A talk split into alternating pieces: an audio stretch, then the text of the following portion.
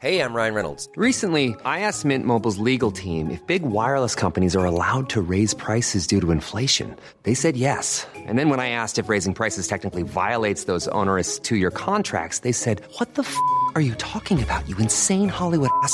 F- So to recap, we're cutting the price of Mint Unlimited from $30 a month to just $15 a month. Give it a try at mintmobile.com slash switch. $45 upfront for three months plus taxes and fees. Promo rate for new customers for limited time. Unlimited more than 40 gigabytes per month. Slows. Full terms at mintmobile.com. The Economist.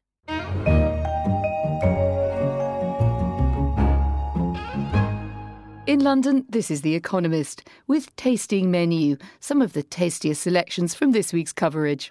I'm Anne McElvoy, and I lead Economist Radio. On the menu this week, the surprising success of landlocked Paraguay. Portland pops up in Tokyo, and the joys of grammar that people all know but don't know that they know. But first, the low rate world was our cover line this week. With the global economy lagging, central banks have been driving down interest rates to try to pep up demand. Now they need help, as our cover leader argued. During the financial crisis, the Federal Reserve and other central banks were hailed for their actions. By slashing rates and printing money to buy bonds, they stopped a shock from becoming a depression. But now their signature policy of keeping interest rates low has been taking some flack. A growing chorus of critics frets about the effects of the low rate world, a topsy turvy place where savers are charged a fee, where the yields on a large fraction of rich world government debt come with a minus sign, and where central banks matter more than markets in deciding how capital is allocated. To live safely with low rates, our leader urged the world to move on from its unhealthy dependence on central banks. Structural reforms to increase underlying growth rates have a vital role, but their effects materialize only slowly, and economies need succor now. The most urgent priority is to enlist fiscal policy. The main tool for fighting recessions has to shift from central banks to governments. Back in the heady days of the 1960s and 70s, this was the policy of choice, but it had its drawbacks. The problem was that politicians were good at cutting taxes and increasing spending to boost the economy, but hopeless at reversing course when such a boost was no longer needed. And fiscal stimulus became a byword for an ever bigger state. The task today is to find a form of fiscal policy that can revive the economy in the bad times without entrenching government in the good. If you want to read more about what that would entail and our briefing analysing the widening impact of the low rate world, pick up this week's issue or head to our website. As we considered how not to slip back into historical mistakes, in our Americas section this week, we found a country whose future looks set to be a rather surprising success. Landlocked, sparsely populated, and peppered with wilderness, Paraguay doesn't have it easy, but it seems to be faring well, as our article explained. Though outsiders still think of it, if they think of it at all, as a cheap bazaar and weird haven for fugitive Nazis, Paraguay is becoming a modern country. Indeed, with its neighbour Brazil in recession, it's coping rather better than many in the region. Its GDP grew by 6.2% year on year in the second quarter of 2016. It will expand by around 3% this year and next, forecasts the IMF. That would place it in the top tier among South American economies. Recovering commodity prices are expected to help, but some of the success is self administered. Instead of just farming and flogging cut price goods to tourists, the country is starting to manufacture things. Its own consumers are shopping more. And the burgeoning country is adopting cultural changes too. Shopping centres, blocks of flats, and hotels are springing up in Asuncion, the once sleepy capital. Its residents are imbibing less tereré, a traditional cold drink made from the yerba mate plant, and more lattes in new European style cafes. As Paraguayans bask in success and enjoy the taste of foreign cultural imports, we move through to our Asia section, where it seems Japan has been adopting a little overseas lifestyle too. An article explained how the American city of Portland has been popping up right over the Pacific. Lanette Fidrych knew that people in Portland, Oregon were obsessed with the tacky carpet at the city's airport. Enraptured hipsters snap up everything from mouse pads to underpants, emblazoned with its dated 1980s design. And all of you Economist reading hipsters out there can take a look at it in our issue too. What she didn't know, however, was that it's popular in Japan as well. Miss Fidrych is the founder of Cycle Dog, a company which sells dog collars, leads, and other paraphernalia made from recycled bicycle parts. She was visiting Tokyo to participate in the third annual Portland Pop Up, at which Tokyoites can buy goods from Portland and learn about Portland's way of life. But Portlandia trinkets aren't the only ones translating well in Tokyo. Many eateries in Portland, rather than expanding in America, have decided to leap across the Pacific. According to the author of a Japanese language guidebook to the city, it's not just the food or fashions Tokyoites are yearning for, but Portland's ideology or future vision, a combination of individualism, enterprise, and greenery. For those who chafe at Japan's stale economy and hidebound culture, the image of young creative types knitting old inner tubes into dog collars before cracking open a local brew holds great allure. Embracing ideals in a globalised world can lead to success, and our Money Talks podcast this week explored the potential for Europe to borrow a little innovative spark from Silicon Valley. Europe isn't seen as a tech powerhouse, but one German firm, Rocket, is trying to change that. But is Berlin's tech scene primed to produce a Google or a Facebook of its own? Adam Roberts, our business and finance correspondent, surveyed the landscape. Sadly, Rocket is not going to be, and in effect, it was a, a copycat platform. It, it, built some good individual holding companies. There's an online clothing company called Zalando that does rather well. There are some online uh, efforts in places like Nigeria and India and Russia. Um, but they've actually been struggling. It's quite hard to, to make a lot of money with this model.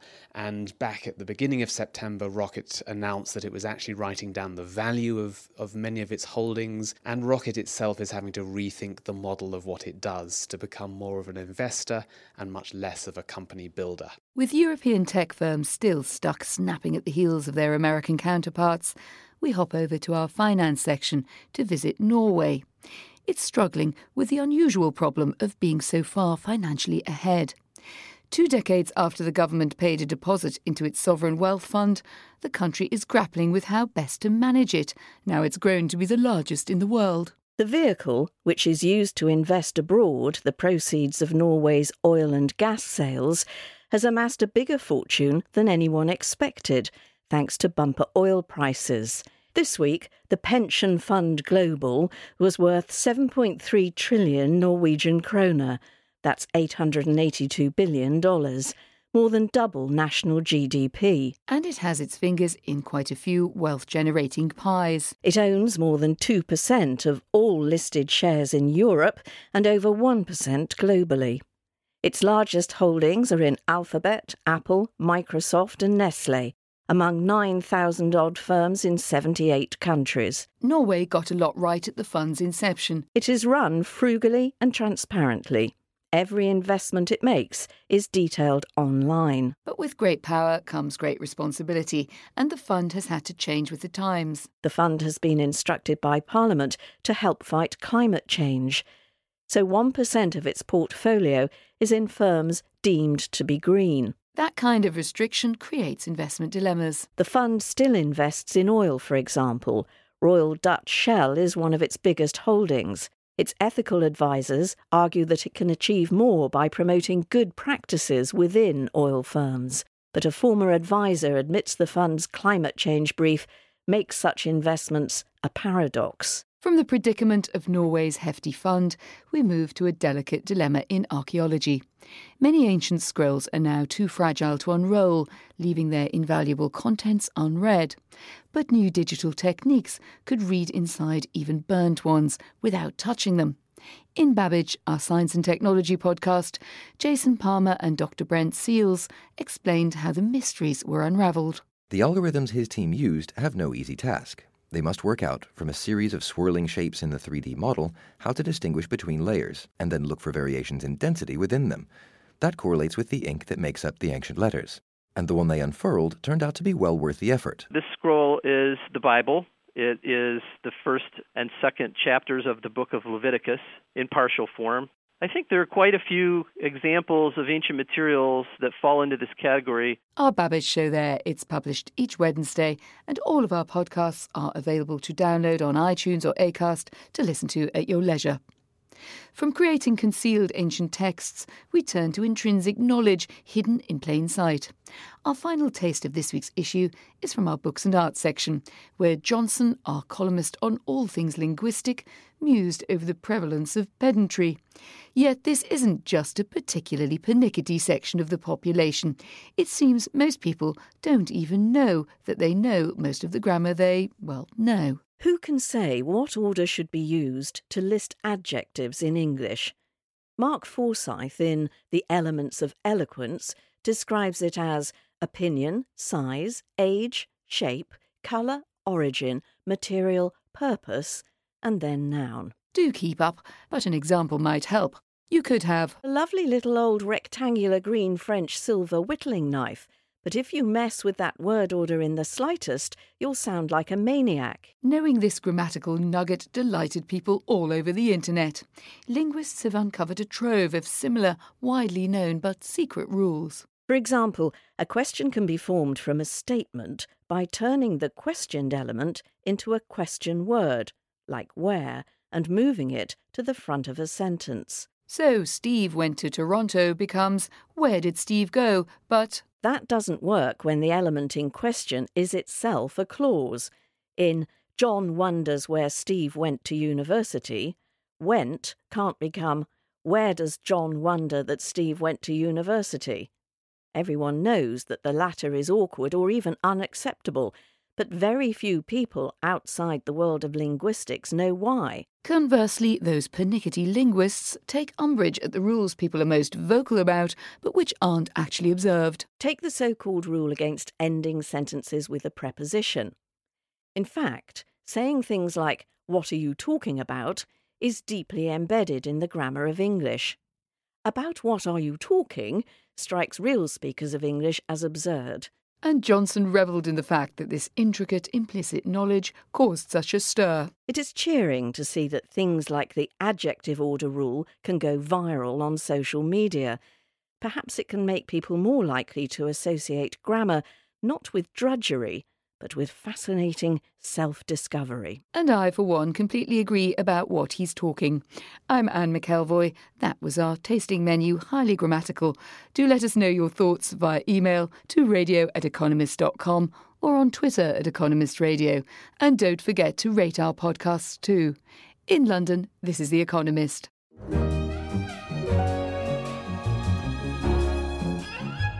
The Economist